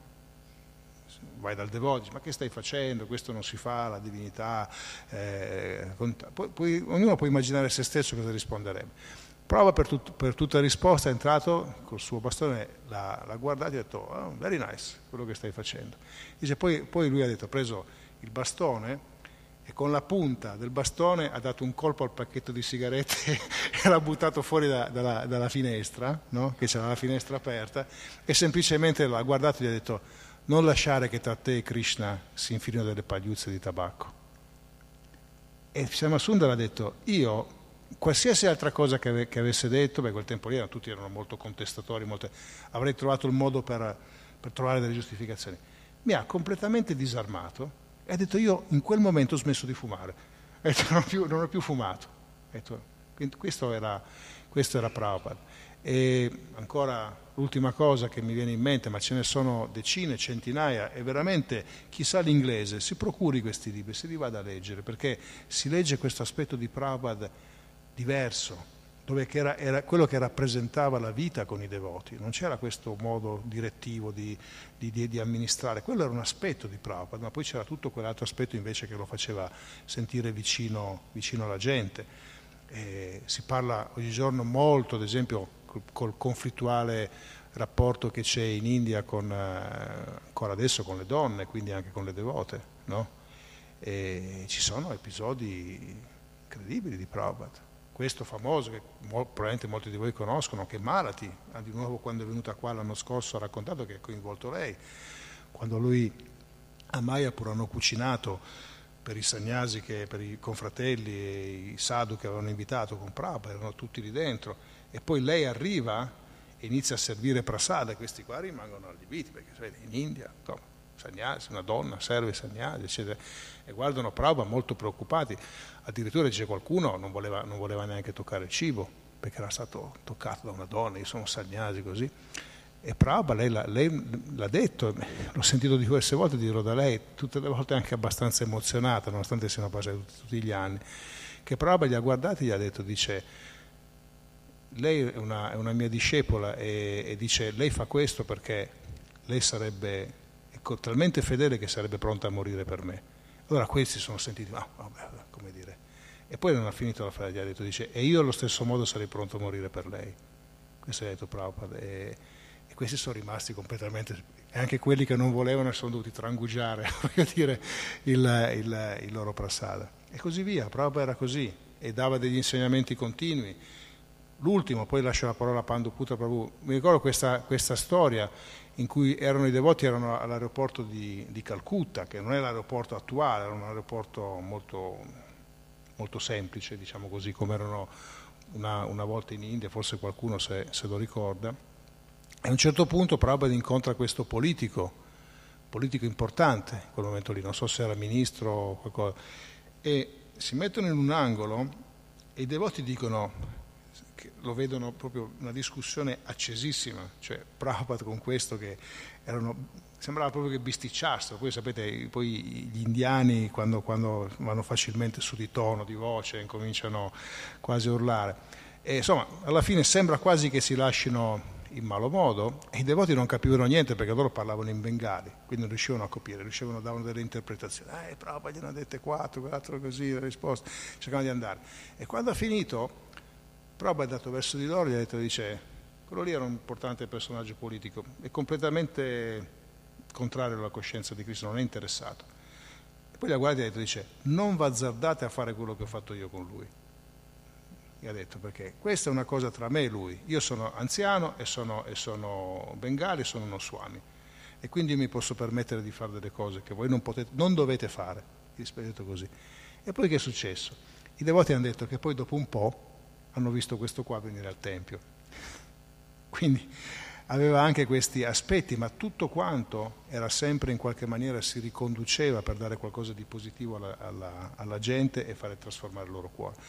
E noi viviamo, voglio dire, per Prabhupada, viviamo con Prabhupada, per quello che è fondamentale, che i devoti, soprattutto quando uno si avvicina al movimento, prima di fare qualsiasi altra scelta, comprenda la figura di Prabhupada perché non è semplicemente il fondatore di questo movimento, è colui che ha dato vita a tutto quanto, senza di lui non sarebbe stato possibile. Quindi vedete adesso abbiamo anche questo, questo corso guru discepolo che non dovrebbe essere un corso che ascoltano solo quelli che devono prendere iniziazione, perché non è fatto con quello scopo. Fatto, infatti tanti devoti che, hanno, che semmai sono devoti da 30-40 anni, io ho visto guru andare ad, ad assistere a questo, a questo, corso, perché ci fa proprio comprendere come la figura di Prabhupada sia centrale all'interno del nostro movimento. Noi abbiamo moltissimi guru, attualmente sono 110, se non sbaglio 115, e a volte sono completamente diversi uno dall'altro, nel senso che abbiamo semmai quello che ha un taglio più filosofico, quello ha un taglio più psicologico, l'altro invece è più un artista, ognuno ha il suo mood. In realtà se non ci fosse un collante che li tiene insieme, sarebbero un'infinità di piccole mat, no? dove ognuno ha il suo guru, ognuno ha la sua storia, ognuno ha la sua cosa, e invece si uniscono esclusivamente per Prabhupada. E se nel momento in cui non c'è più Prabhupada al centro, loro vanno dati, e qualcuno l'ha fatto, e mi dispiace per loro, ma poi si perdono, si perdono nel nulla. Ovviamente un movimento grande come sta diventando il movimento per la coscienza di Krishna la ISCON ha delle difficoltà, ha un sacco di cose da aggiustare, però ricordiamoci che se c'è Prabhupada dietro tutto viene armonizzato. Se togliamo lui diventa un'altra cosa e allora inizia un altro, un altro tipo di difficoltà. Quindi, che dire, in questa giornata noi no, lo ricordiamo, lo ricordiamo tutti i giorni, perché tutti i giorni andiamo davanti a Lui, offriamo i fiori, eh, ascoltiamo, offriamo le, le preghiere al Maestro, eccetera. Oggi è questa giornata particolare in cui è anche bene, come dicevo, che i devoti tirino fuori il loro sentimento, lo condividano con gli altri. Quindi io vi ringrazio, lascio la parola a Panduputra Prabhu che ci racconterà qualcosa di Prabhupada. Jai Shila Prabhupada, chi?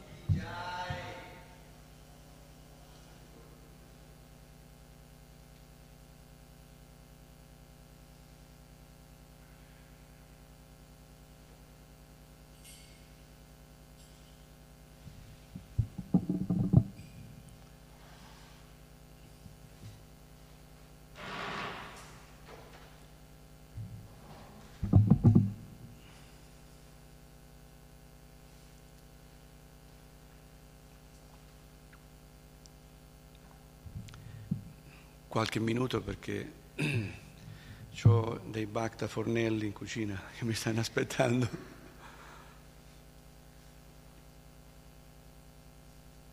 Shila Prabhupada ki jai amma gyanate mirandasya gyananjana shalakaya chakshuru militam yena tasmai shri gurave namaha Sri Chaitanya Manovistam Stapitam Yena Bhutale Swayam Rupa Kadama Yam Dadati Swapadantikam Namo Vishnu Padaya Krishna Prastaya Mudale Srimate Bhakti Vedanta Swamiti Namine Namaste Saraswati Devi Gauravani Pracharine Nirvishesa Sunyavadi Paschadhyadi Chatarine Una cosa mi viene subito in mente, come Srila Prabhupada glorificava sempre i devoti.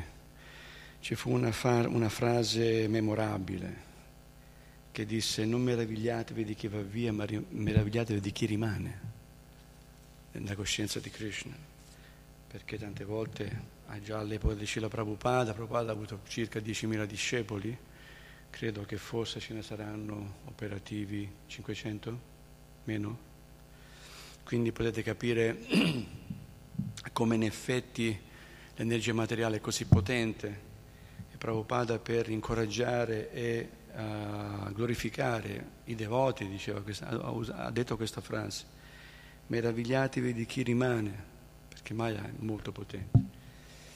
E se si rimane proprio grazie alla sua presenza costante. Cioè quando il sole tramonta da una parte sorge dall'altra.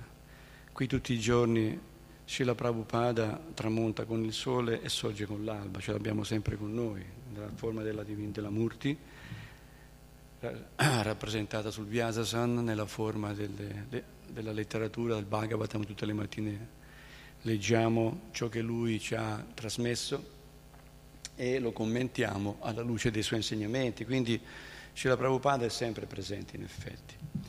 Ora quello che voglio raccontare io è qualcosa che mi riguarda direttamente perché negli anni 70 io ero al Tempio quando Scila Prabhupada ha lasciato il corpo e vi voglio raccontare un po' cosa succedeva in Italia a quel periodo.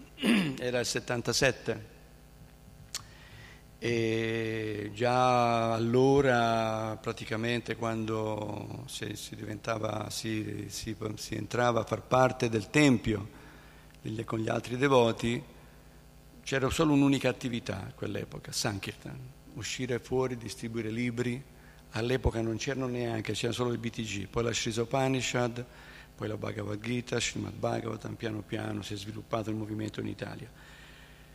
E nel 76 c'era Bhagavad Gita Shrisopanishad, lo Srimad Bhagavatam non c'era ancora.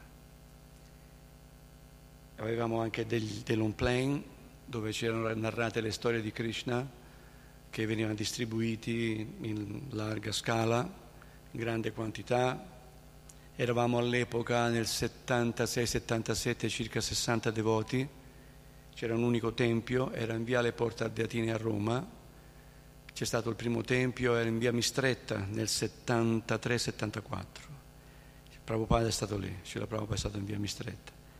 Poi ci siamo trasferiti nel 76 in Viale Porta Ardeatina, sulla Cristoforo Colombo, c'era un bel tempio abbastanza grande con un parco intorno e si facevano tanti devoti. La forza che muoveva tutto era l'entusiasmo, l'entusiasmo era un qualche cosa di travolgente.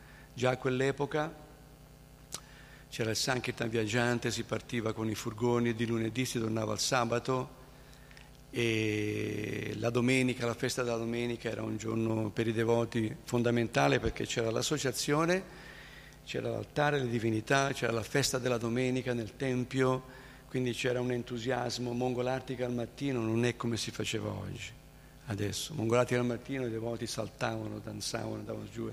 Già nel Mongolar, per, per, per farvi capire come l'entusiasmo era veramente travolgente anche se in effetti Krishna al mattino si è appena svegliato, forse è meglio fare come si fa ora, in maniera soffice, dolce.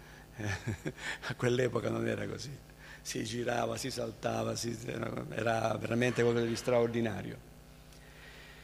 Prabhupada era sul pianeta, quindi c'era questa presenza ovunque, in ogni angolo del pianeta, in ogni tempio, nella mente di ogni devoto c'era la presenza di Prabhupada, tant'è che bastava che arrivasse un devoto dall'America, per dire, no? mi ricordo venne un devoto, si chiamava Padida Uttara, era otto anni che era devoto, il movimento era appena iniziato da tre anni in Italia, era brahmana, iniziazione brahminica già, sembrava fosse arrivato Indra, tutti quanti a servirlo, tutti quanti a prendersi cura di questo devoto, qualunque cosa, il Mahaprasada, tutto.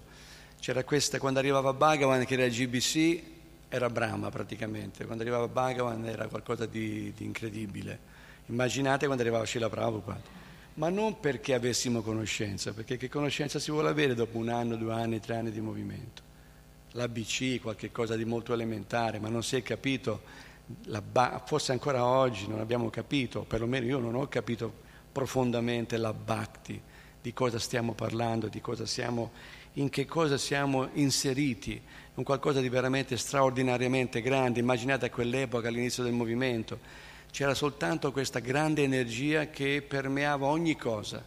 Tutto era, era, era presente Prabhupada. Anche se è stata una volta sola, c'era questa trasmissione, questa forza e dava questo entusiasmo. Il bello di vedere i devoti, di cantare il mantra, partecipare ai kirtan. Poi c'erano dei cuochi straordinari, facevano un prashada che era veramente da pianeti superiori.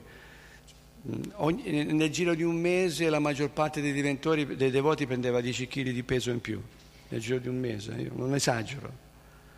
Si, si, cresceva in larghezza più che in altezza, perché era veramente una cosa, mi ricordo Somaka Prabhu era spietato nella distribuzione del prasciata, dovevi prendere prasciata perché prasciata purificava.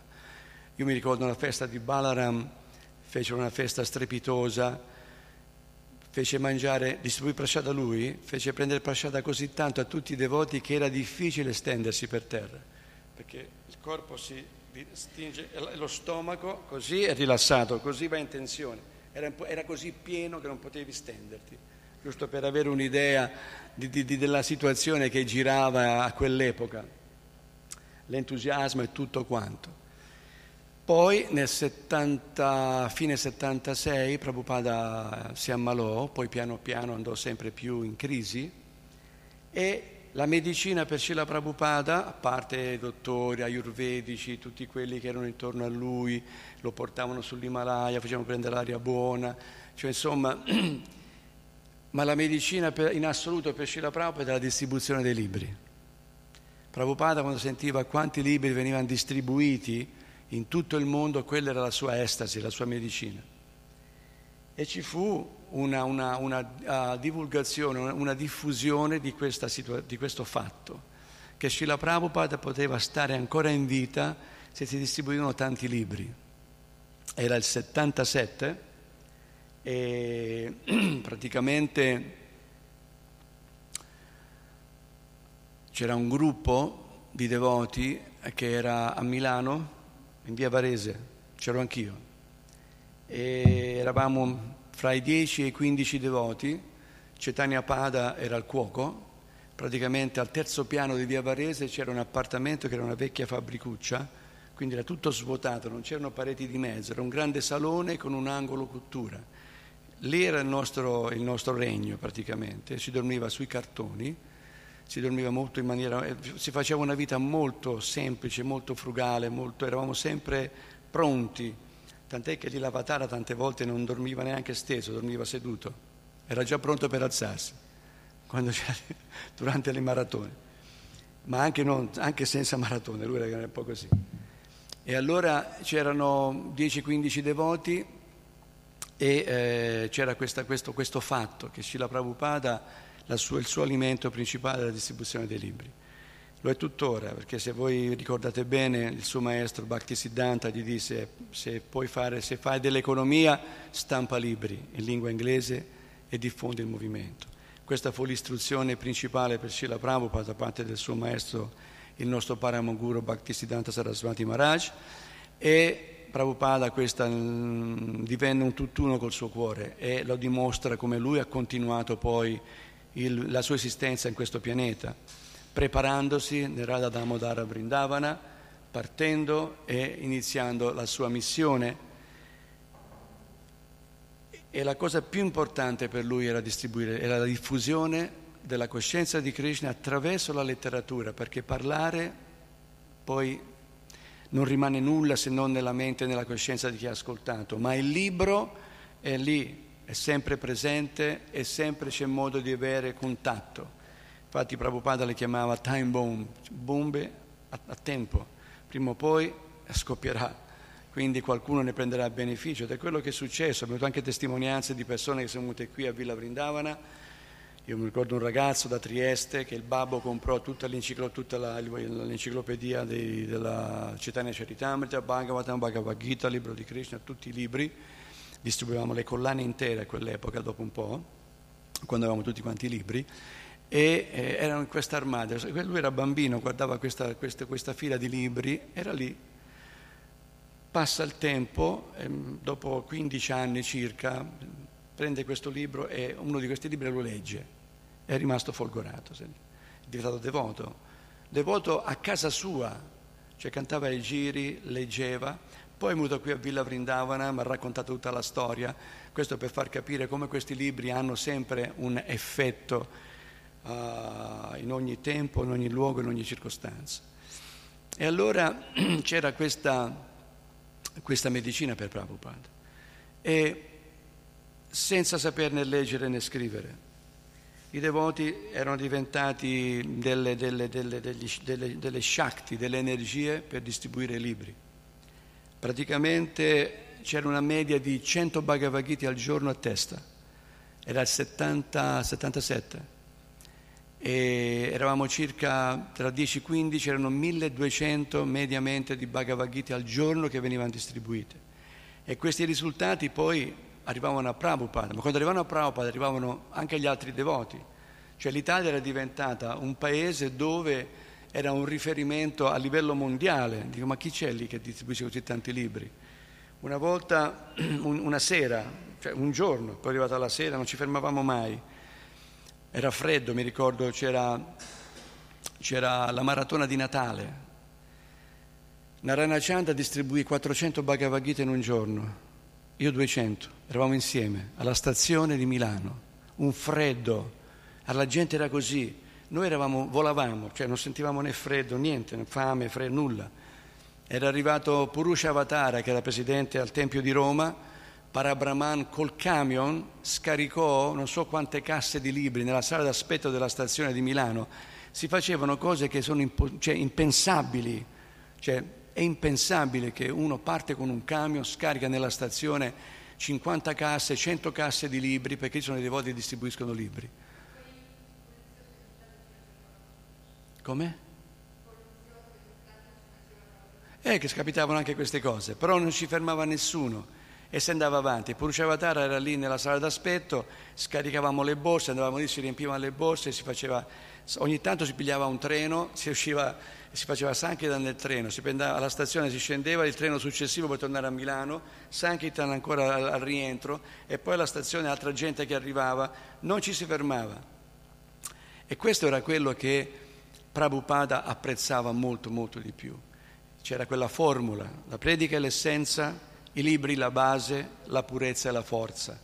Quindi tutti quanti eravamo concentrati, non c'era spaziamento, non c'era neanche tempo per poter pensare di poter spaziare, nulla. Eravamo completamente 24 ore al giorno assorti nella predica, nella distribuzione dei libri, in questa costante missione. Quando arrivava la domenica che ci fermavamo alla distribuzione dei libri, si andava al Tempio, si volava nel Tempio, volava di tutto, anche i devoti, kirtan, prasciata, feste, si rideva, si scherzava, una cosa, eravamo completamente, come diceva stamattina quando ho letto il, il, il dalla, dalla Namamrita, uh, che il devoto che canta il santo nome e si assorbe nel canto del santo nome come se impazzisce. E, la, e non era quella la nostra, la nostra, il motivo di questa follia, perché non eravamo, e no, tuttora non siamo a livello di sperimentare quei, senti, quei sintomi di estasi, però era motivato dall'entusiasmo. L'entusiasmo è il fatto sentivi all'interno di, sta, di fare piacere al maestro spirituale. Questa sensazione ti dava una carica e un entusiasmo, una felicità incredibile. Quindi questo era tutto ciò che muoveva a quell'epoca il movimento. E infatti ci siamo espansi nel giro di pochi anni, c'è stata un'espansione incredibile. Noi siamo seduti in questa sala, questa è la sala del Tempio di Villa Vrindavana e questa sala del Tempio è contenuta in una villa del Cinquecento con 80 ettari di terra. Qui siamo in una situazione che se lo sognano anche i multimiliardari. Queste sono cose da multimiliardari, persone ordinarie, questa possibilità non ce l'hanno. Ci vogliono società con grandi capitali o multimiliardari. Noi abbiamo tutto questo in maniera gratuita, ma questo da dove salta fuori? La domanda ve la siete mai fatta? Questa Villa Vrindavana, com'è che esiste? Com'è che siamo qua? Da dove salta fuori? Non è che è cascata da, da, da, da, da Vaikunta Loka è sceso qua su questo pianeta, bella preparata con le divinità, tutto sistemato. No, era la forza del Sankirtan. Qual era la garanzia per avere una struttura così e poterla anche pagare? Perché questa è stata acquistata, è stata pagata. Chi è che è il folle che si impegna in una spesa del genere? Nessuno a meno che non c'è una garanzia. E la garanzia era mille, duemila libri al giorno distribuiti. Quindi si arrivava a fine mese che si pagava non solo il mutuo, ma si pagava tutto il resto, tutto quello che è stato fatto in quell'epoca, i grandi festival. Il primo grande festival fu fatto sulla Cristoforo Colombo. La collina Goverdana era 700 kg, non era 70, era 700 kg era una cosa esagerata, non si dormiva, si cucinava, si preparava e c'erano tantissime persone. Questo era dovuto alla spinta, all'energia di Srila Prabhupada. Eh, quelli che erano. So, c'era tantissima, tantissima gente arrivata. E questo, era, questo comunque è successo dopo che Prabhupada ha lasciato il pianeta, perché Prabhupada ha lasciato il pianeta ma è rimasta la sua Shakti, la sua energia, i suoi insegnamenti la sua, suo, la sua, la sua vita, sempre per Nitya Lila. Nitya Lila vuol dire eternamente, sono passatempi eterni, non si fermano mai. Quindi magari Srila Prabhupada sta predicando in qualche altra parte in qualche, dell'universo, chi lo sa. Prabhupada t- tante volte ha detto ai suoi discepoli, quando gli hanno chiesto, Prabhupada, ma se non ce la facciamo, io vengo a riprendervi. Quindi Prabhupada può rimanifestarsi, può sempre essere presente in qualche parte dell'universo con altri, con altri devoti, altri, altri, altri discepoli, per quanto poi sarebbe anche utile e tutti i devoti, tutti i discepoli vorrebbero che Prabhupada fosse nei passatempi nell'Ila di Krishna, a Vrindavana, perché Prabhupada a Vrindavana si dice, adesso io questo non l'ho letto da nessuna parte, ma si dice che Krishna era lì con Krishna, era un pastorello e gli disse vai giù nel mondo materiale, vai a predicare. E quel pastorello disse aiuto, non mi mandare in quell'inferno. E Krishna, naturalmente, poi la relazione fra, fra un puro devoto e il Signore Supremo, questo non ci è dato di capire, sentire, immaginare quanto altro, perché sono altri piani, sono piani trascendentali. Noi siamo nella, nel condizionamento, non si può minimamente poter pensare realmente cosa accade nel trascendente. E, però Prabhupada è stato qui, è sceso, è venuto e anche a Brindavana era lì con uh, i santi di Vrindavana, con, nella terra santa di Krishna, poteva benissimo godere tutti i giorni della compagnia, l'associazione, del Dham, del santo nome, tutto quanto, lascia tutto questo, lascia tutto questo che è la trascendenza per venire in questo mondo occidentale a portare la coscienza di Krishna. Noi abbiamo difficoltà a lasciare i nostri beni, a lasciare i nostri orologi, i nostri computer, le nostre valigette, le nostre cose, che sono tutte cose materiali per, per Krishna.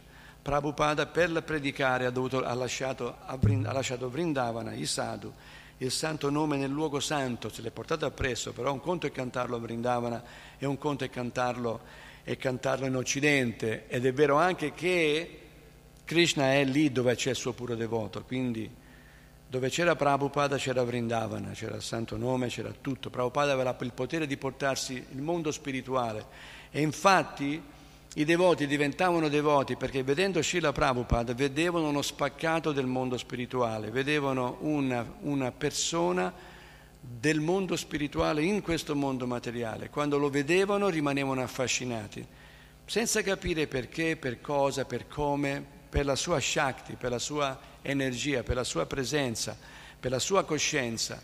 Non a caso viene chiamato sua divina grazia.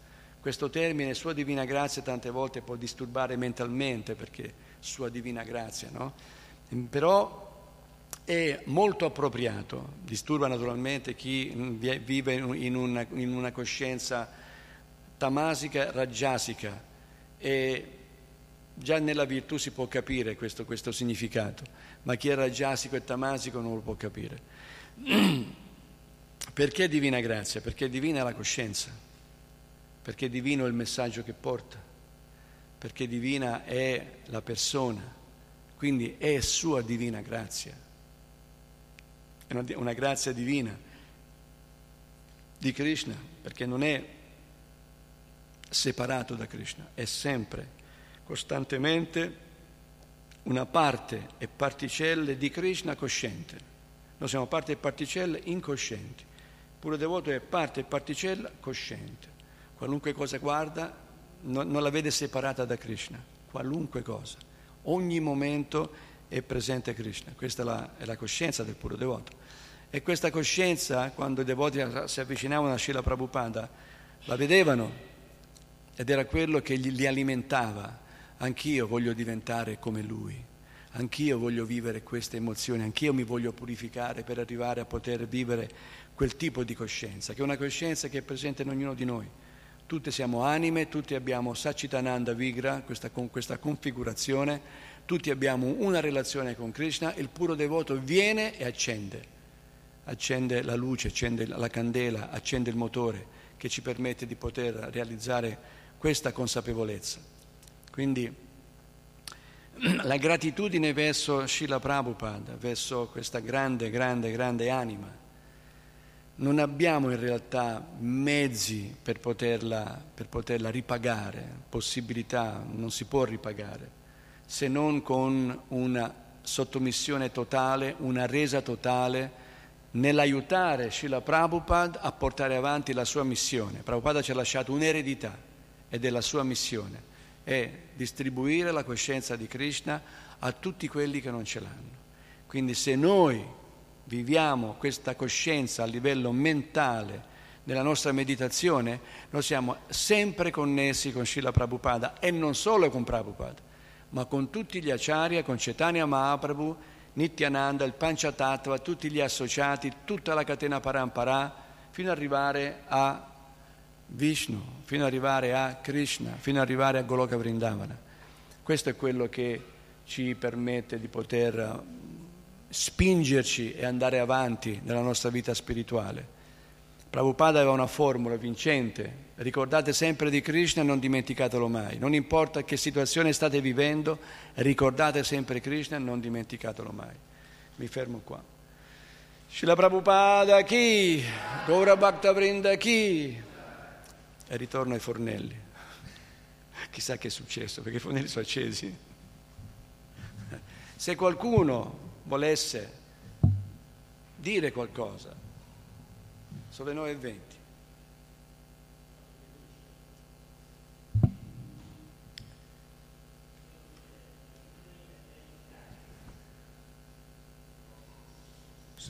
No, io volevo solo sapere dove si potrebbero trovare i libri indicati eh, da Parabatti nel discorso iniziale. Adesso fortunatamente abbiamo questo servizio che si chiama Bhak- Bhaktivedanta Library Service, che lo trovate in internet ed è un, di- un discepolo di Prabhupada, Vishnu Murti, che con, con sua moglie hanno messo in piedi questo progetto. È lo stesso devoto che ha ha preparato a Vanipedia questo, questo motore di ricerca. Quindi voi potete, ovviamente se sei in Belgio li puoi comprare direttamente lì, se no te li spediscono a casa, te li puoi far spedire, sì. BLS, Bhaktivedanta Library Service, e loro praticamente hanno tutti i libri che vengono pubblicati all'interno della, della ISCO, loro li hanno tutti quindi potete trovare, è il, il modo più semplice, se no in qualche a Vrindavana si trovano, eccetera, però è più complicato. Qualcuno vuol dire qualcosa, qualche domanda, riflessione, apprezzamento?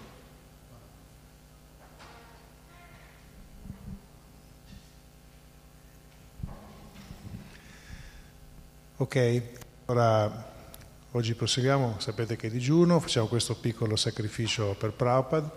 Ci ritroviamo qua a mezzogiorno. A mezzogiorno faremo il Puspa Abhisheka, quindi offriamo i fiori a Prabhupada tutti insieme, reciteremo dei mantra e poi lanceremo i fiori ed è una pratica che si fa quando si glorifica una grande personalità come Shila Prabhupada, che sia sempre nel cuore di tutti noi. Jai Shila Prabhupada chi?